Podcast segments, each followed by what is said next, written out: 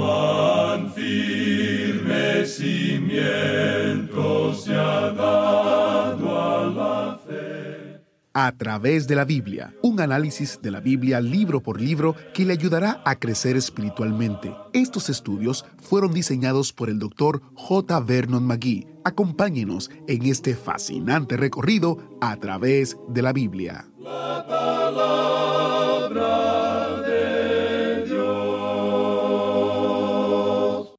Nehemías quiere ser usado por Dios, pero ¿llegará su oportunidad? Bienvenido a través de la Biblia, el programa donde conocemos a Dios en su palabra. Soy su anfitrión, Heiel Ortiz.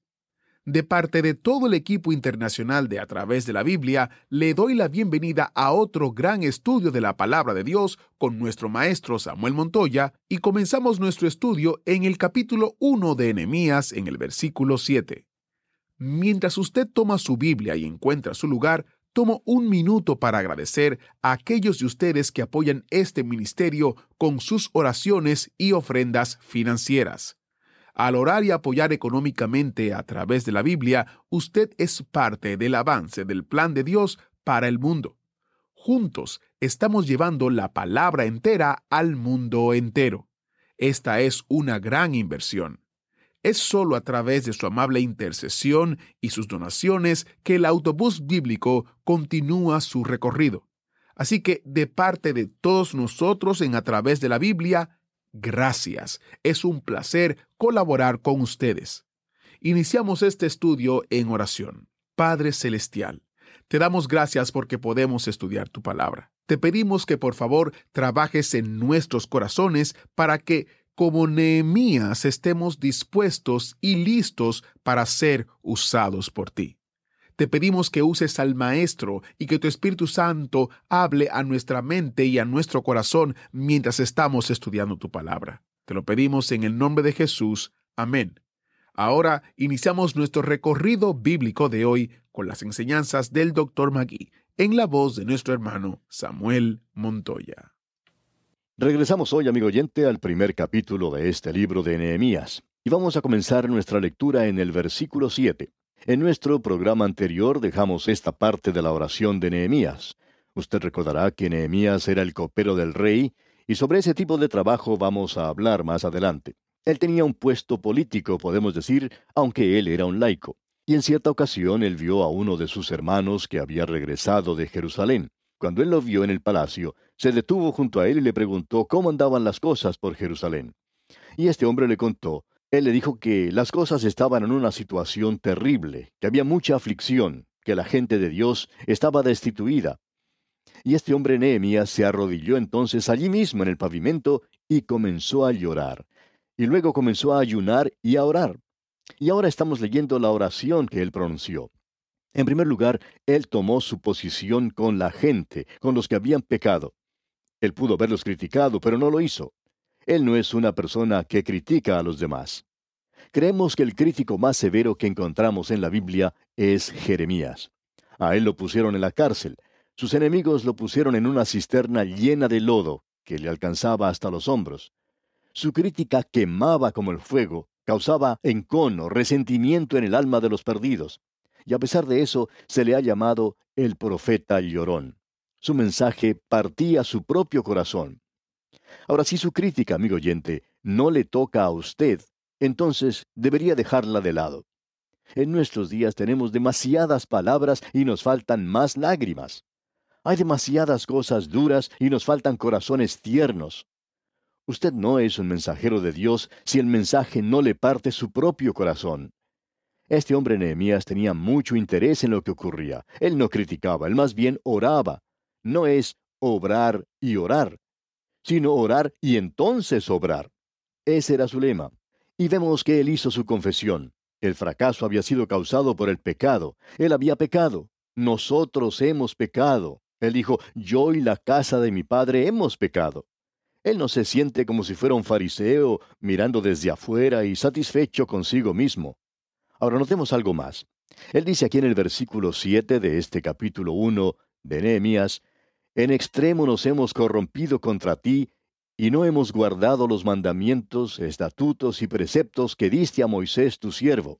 Ahora él creía en la palabra de Dios aquí como veremos más adelante. Él confiaba en ella, él conocía la palabra de Dios. Este hombre tiene mucho más interés en lo que estaba ocurriendo. Y continúa aquí en el versículo 8 diciendo, Acuérdate ahora de la palabra que diste a Moisés tu siervo, diciendo, Si vosotros pecareis, yo os dispersaré por los pueblos.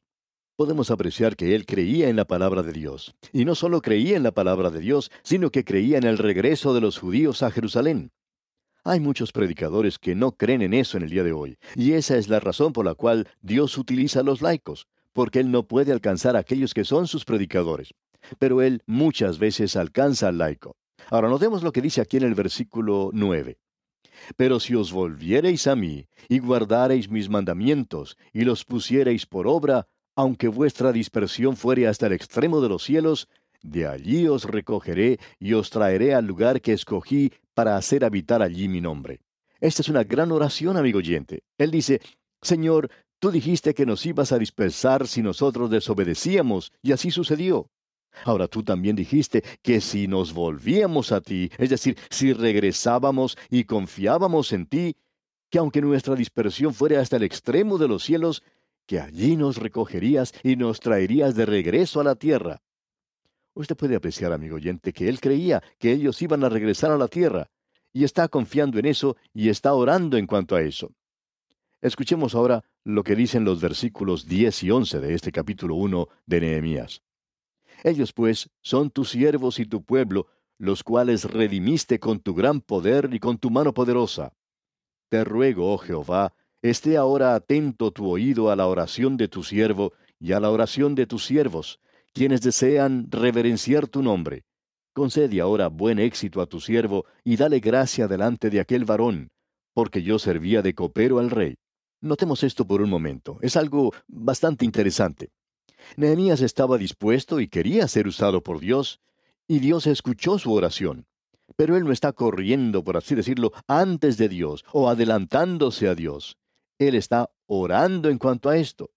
Él dijo, si tú me quieres usar, aquí estoy listo y me presentaré ante el rey. Y cuando él habla con Dios sobre el rey, él lo llama simplemente aquel varón. Él dice, iré ante él y le haré mi petición. De paso podemos decir que el rey Artajerjes le dio a Nehemías el permiso para que regresara a Jerusalén. Él tampoco quería correr delante de Dios, como usted puede ver aquí. Y esto nos lleva entonces al capítulo 2. Y aquí vemos a Nehemías presentando su petición ante el rey y su regreso a Jerusalén, y cómo él observa los muros arruinados de la ciudad.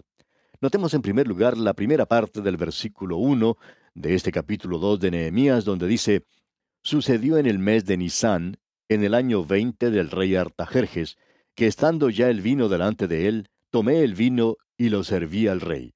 Aquí es donde comienzan exactamente las setenta semanas de Daniel. Él dice aquí, en el año veinte del rey Artajerjes me encontraba ante él.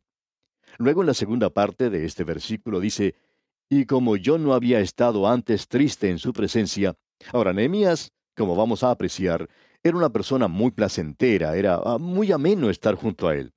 Y quizá nos hubiera gustado conocerlo personalmente. Él era la clase de laico que uno llega a apreciar, y hay muchos laicos que son como él ahora. Este hombre, pues, tenía un cargo político, él era el copero. Ahora usted sabe que el copero era la persona que tenía como función probar todas las comidas que se traían ante el rey como un vaso de vino. Él bebía algo y si no caía muerto o enfermo, entonces el rey podía beber del mismo. Era un trabajo bastante peligroso, como bien podemos apreciar. Pero un hombre que siempre estaba en la presencia del rey, pronto llegaba a ser como un amigo del rey. Y eso llegaría a ser así de una manera natural. Muchas veces creemos que cuando el rey tenía que tomar alguna decisión, por ejemplo, podría preguntar a su copero y decirle, oiga, ¿qué le parece? ¿Cuál es su opinión sobre este asunto? Pues bien, al pasar el tiempo, quizá el copero se transformaba en un tipo de eh, asesor o consejero del rey. Él era como un miembro del gabinete del rey, y en realidad entonces él tendría una posición bastante importante. Ahora Nehemías estaba en la presencia del rey todo el tiempo. Usted puede ver entonces por qué probablemente no regresó a Jerusalén. Él confiaba que algún día él podía usar esa posición que tenía para ayudar a su pueblo. Quizá esa era la razón por la cual él preguntó sobre lo que estaba ocurriendo en Jerusalén. Ahora él está dispuesto a hacer su petición ante el rey, pero no está listo aún. En este día parece que no estaba sintiéndose muy bien. Él ha tenido las malas noticias al principio. Ha estado ayunando, ha estado orando y lamentándose. Puede ser que tenía sus ojos rojos de llorar. En todo caso, no lucía muy feliz. Y así era en realidad. Él mismo lo dice. Y como yo no había estado antes triste en su presencia, o sea que era una persona agradable, feliz, contenta. Y a nosotros nos gusta esta clase de persona. Pero hoy estaba un poco triste y el rey se da cuenta de eso porque era algo a lo que no estaba acostumbrado a ver en Nehemías. Y entonces el versículo 2 nos dice, me dijo el rey, ¿por qué está triste tu rostro? Pues no estás enfermo. No es esto sino quebranto de corazón. Entonces temí en gran manera. Nehemías no se había dado cuenta de que su tristeza se podía notar. Él dice que él trató de ocultar eso, pero aparentemente no lo pudo lograr. Y entonces el rey en una pregunta bastante directa le dice, ¿por qué está triste tu rostro? Tú no estás enfermo físicamente, así que debe ser quebranto de corazón. Algo está molestándote. Entonces el rey le dice que le diga qué es lo que le está molestando. Y entonces él tuvo gran temor y le dice al rey, para siempre viva el rey. El copero siempre podía decir eso, y con mucha razón, ya que él era quien probaba la comida del rey. Y si el rey se mantenía en buena salud, Nehemías esperaba también mantenerse sano como él. Ahora el versículo 3 dice, y dije al rey, para siempre viva el rey. ¿Cómo no estará triste mi rostro cuando la ciudad, casa de los sepulcros de mis padres, está desierta y sus puertas consumidas por el fuego? Parece que Nehemías ya no se puede contener más y le dice todo de golpe al rey. ¿Por qué no he de estar triste cuando la ciudad es mi ciudad, el hogar de mis padres, Allí están los sepulcros donde están sepultados mis padres. Y todo está, como dice él, desierta y sus puertas consumidas por el fuego. Ahora notemos que el versículo 4 de este capítulo 2 dice, Me dijo el rey, ¿qué cosa pides? Entonces oré al Dios de los cielos.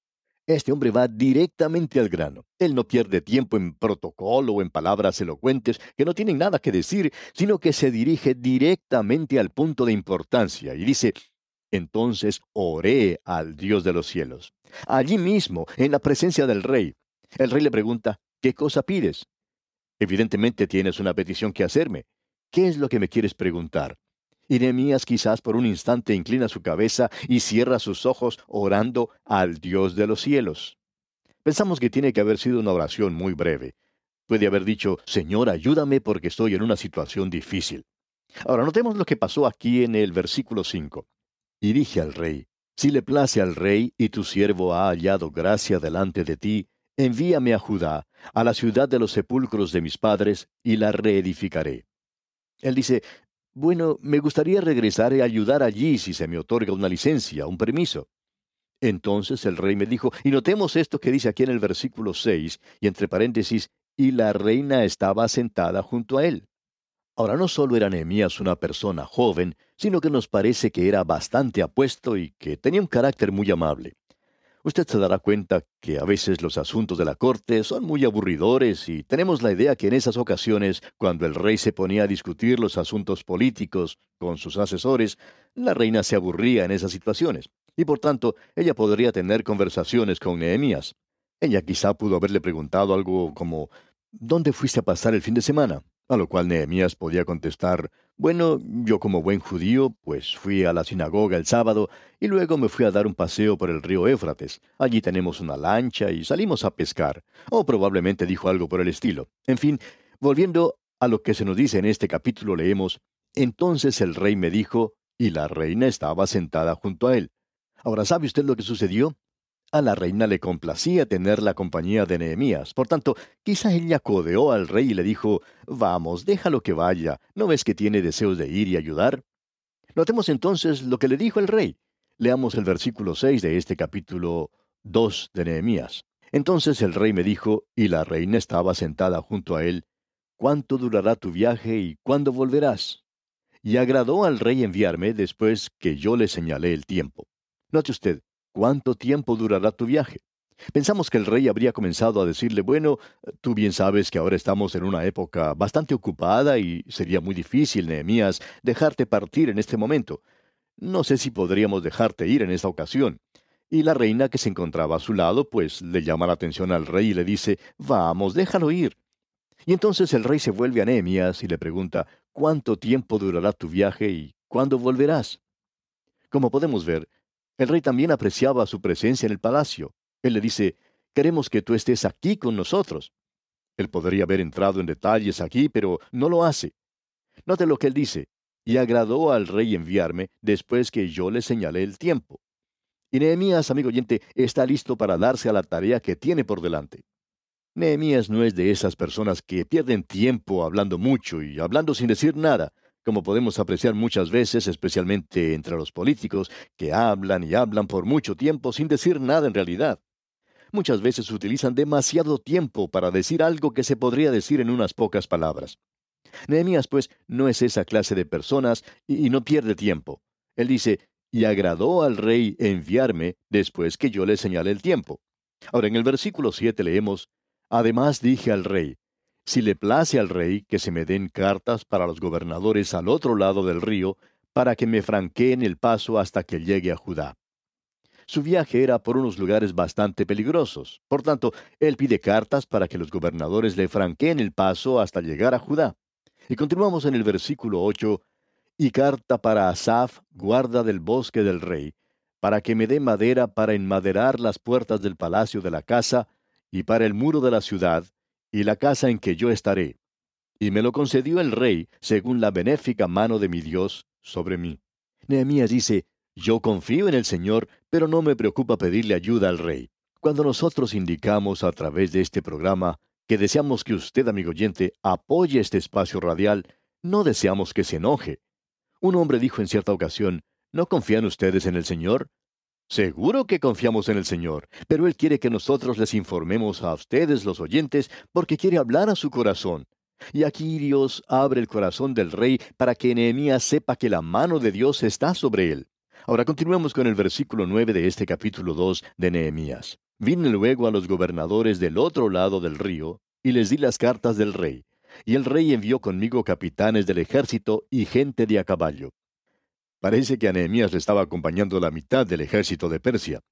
Podemos apreciar que, militarmente hablando, él estaba bien protegido durante su viaje. Lo interesante que debe notarse aquí es el contraste que parece existir con el libro de Esdras. Esdras era un sacerdote y se presentó ante el rey y le solicitó permiso para salir. Y él también quería solicitar ayuda del rey, pero había sido tan elocuente al decirle al rey cómo Dios lo podía cuidar y guiar que dice, tuve vergüenza de pedirle al rey ayuda. Porque el rey le podía decir, bueno, ¿no estás confiando en el Señor? Él estaba confiando en el Señor y no podía ir a pedir ayuda al rey. Y Dios le cuidó y le permitió llegar sin ningún problema. Pero Nehemías es un laico, un oficial del gobierno, y tiene el derecho de pedir esto. Usted puede ver, amigo oyente, que Dios no nos guía a todos de la misma manera. Él puede guiarlo a usted a hacer una cosa de una manera, mientras que me puede decir que yo lo haga de una manera diferente. Un pastor nos cuenta que en el comienzo de su ministerio trataba de imitar a cierta persona, a otro predicador. Este otro predicador tenía mucho éxito y era un gran hombre de Dios. Y el primero pensaba que tenía que imitarle, que debía hacer las cosas de la misma manera en que él las estaba haciendo. De modo que trató de hacer lo mismo. Y en cierta ocasión, un anciano de su iglesia le llamó aparte y le dijo, En realidad queremos ver un original y no la imitación de otra persona. Y eso fue todo lo que le dijo, y eso fue suficiente. Desde aquel día, dice este pastor, hasta el presente no ha tenido interés en imitar a nadie. Y luego agrega, y que Dios ayude al que trate de imitarme a mí. Pero lo que deseamos recalcar aquí, amigo oyente, es que es una cosa bastante trágica cuando una persona trata de duplicar el trabajo de otro hombre, porque Dios no nos guía de la misma manera a todos. Ahora Esdras salió sin ningún apoyo, y aquí llega Nehemías y casi la mitad del ejército de Persia lo acompaña. Y Dios los usa a ambos. Luego vemos en el versículo 10 de este capítulo 2 de Nehemías, pero oyéndolo Sanbalat, Oronita, y Tobías, el siervo amonita, les disgustó en extremo que viniese alguno para procurar el bien de los hijos de Israel. Al llegar a ese lugar, ya existía oposición para Nehemías. Estas personas que conoceremos más adelante forman un trío bastante interesante. A Gesem, el árabe, lo vamos a conocer después, y estos tres eran enemigos de Dios y enemigos de este pueblo, y trataban de estorbar la edificación primero del templo y ahora tratan de impedir la reedificación del muro de Jerusalén. Usted puede darse cuenta que Nehemías llegaba a ese lugar con un gran acompañamiento de sirvientes y soldados, y todos por esos lugares se habían enterado de su llegada. Se preguntaban, ¿quién será esa persona? Algunos lo conocían y decían, Él es el copero, el secretario de Estado del rey de Persia, y ha llegado a ayudar a este pueblo. Él es uno de ellos. Y esa información, pues, se desparramó rápidamente por todas partes y los enemigos no estaban, pues, muy contentos, por el contrario, eh, estaban muy disgustados y no les gustaba lo que estaba sucediendo. Siempre es interesante notar quién recibe las buenas nuevas. Depende a quién le toca para que ellas sean buenas nuevas o no lo sean. El Evangelio no es buenas nuevas para sus enemigos, es cualquier cosa menos buenas nuevas. Ahora notemos aquí lo que dice el versículo 11 de este capítulo 2. Llegué pues a Jerusalén y después de estar allí tres días, ahora aquí él podía haber escrito dos o tres capítulos relatando su viaje hacia Jerusalén. Tiene que haber sido una experiencia bastante interesante, pero él no lo relata. Él dice, llegué pues a Jerusalén y después de estar allí tres días, y luego continúa diciendo en el versículo 12, me levanté de noche, yo y unos pocos varones conmigo, y no declaré a hombre alguno lo que Dios había puesto en mi corazón que hiciese en Jerusalén, ni había cabalgadura conmigo, excepto la única en que yo cabalgaba. Él no quería despertar ninguna clase de alarma. Nehemías sale de noche para no ser notado. Él no tiene el gran acompañamiento de los sirvientes y soldados que tenía antes. Aquí no había ninguna clase de desfile. Él sale cuando ha oscurecido y hace una inspección para ver cómo, en qué condiciones estaba el muro. Él es un verdadero laico. Esta es la manera como actuaría un hombre de negocios.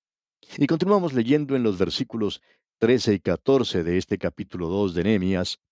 Y salí de noche por la puerta del valle hacia la fuente del dragón y a la puerta del muladar, y observé los muros de Jerusalén que estaban derribados, y sus puertas que estaban consumidas por el fuego, Pasé luego a la puerta de la fuente y al estanque del rey, pero no había lugar por donde pasase la cabalgadura en que iba. Los escombros eran tales que no podía pasar por allí con su cabalgadura. Tuvo pues que bajarse de su caballo. Luego él dice en el versículo 15, Y subí de noche por el torrente y observé el muro, y di la vuelta y entré por la puerta del valle y me volví. Y eso fue todo. Allí finalizó su inspección. Luego leemos en el versículo 16, y no sabían los oficiales a dónde yo había ido, ni qué había hecho, ni hasta entonces lo había declarado yo a los judíos y sacerdotes, ni a los nobles y oficiales, ni a los demás que hacían la obra. Usted puede apreciar, amigo oyente, que Nehemías está actuando de una forma bastante cautelosa, está usando buen sentido al hacer la obra de Dios. Y nos agrada ver a hombres de negocios obrando de esta manera cuando están haciendo algo para Dios. Este joven Nehemías nos intriga un poco. Estamos ansiosos de seguir y ver lo que hará más adelante, pero tenemos que detenernos aquí porque nuestro tiempo ya ha concluido. Y vamos a esperar hasta nuestro próximo programa. Le invitamos, pues, a sintonizarnos. Hasta entonces, que Dios le bendiga ricamente. Agradecemos que nos acompañara en el estudio de hoy. Le invitamos a que visite nuestro sitio en internet a través de la biblia.org. Ahí puede suscribirse para recibir las notas y bosquejos de lo que estamos estudiando y noticias del ministerio. También encontrará la variedad de libros y materiales gratuitos que tenemos para usted. El sitio es a través de la biblia.org. Todo lo que hacemos es posible gracias al Señor y a personas como usted que se unen a nosotros en la obra de llevar la palabra entera al mundo entero. A través de la Biblia es una producción de Radio Transmundial. Comparta con nosotros sus comentarios al correo electrónico atv@transmundial.org atv@transmundial.org .org. Recuerde que puede volver a escuchar este y cualquiera de los programas anteriores en a través de la biblia.org, a través de la biblia.org. Allí también encontrará todas las opciones disponibles para escuchar el programa. A través de la Biblia llega a usted por cortesía de esta emisora. Su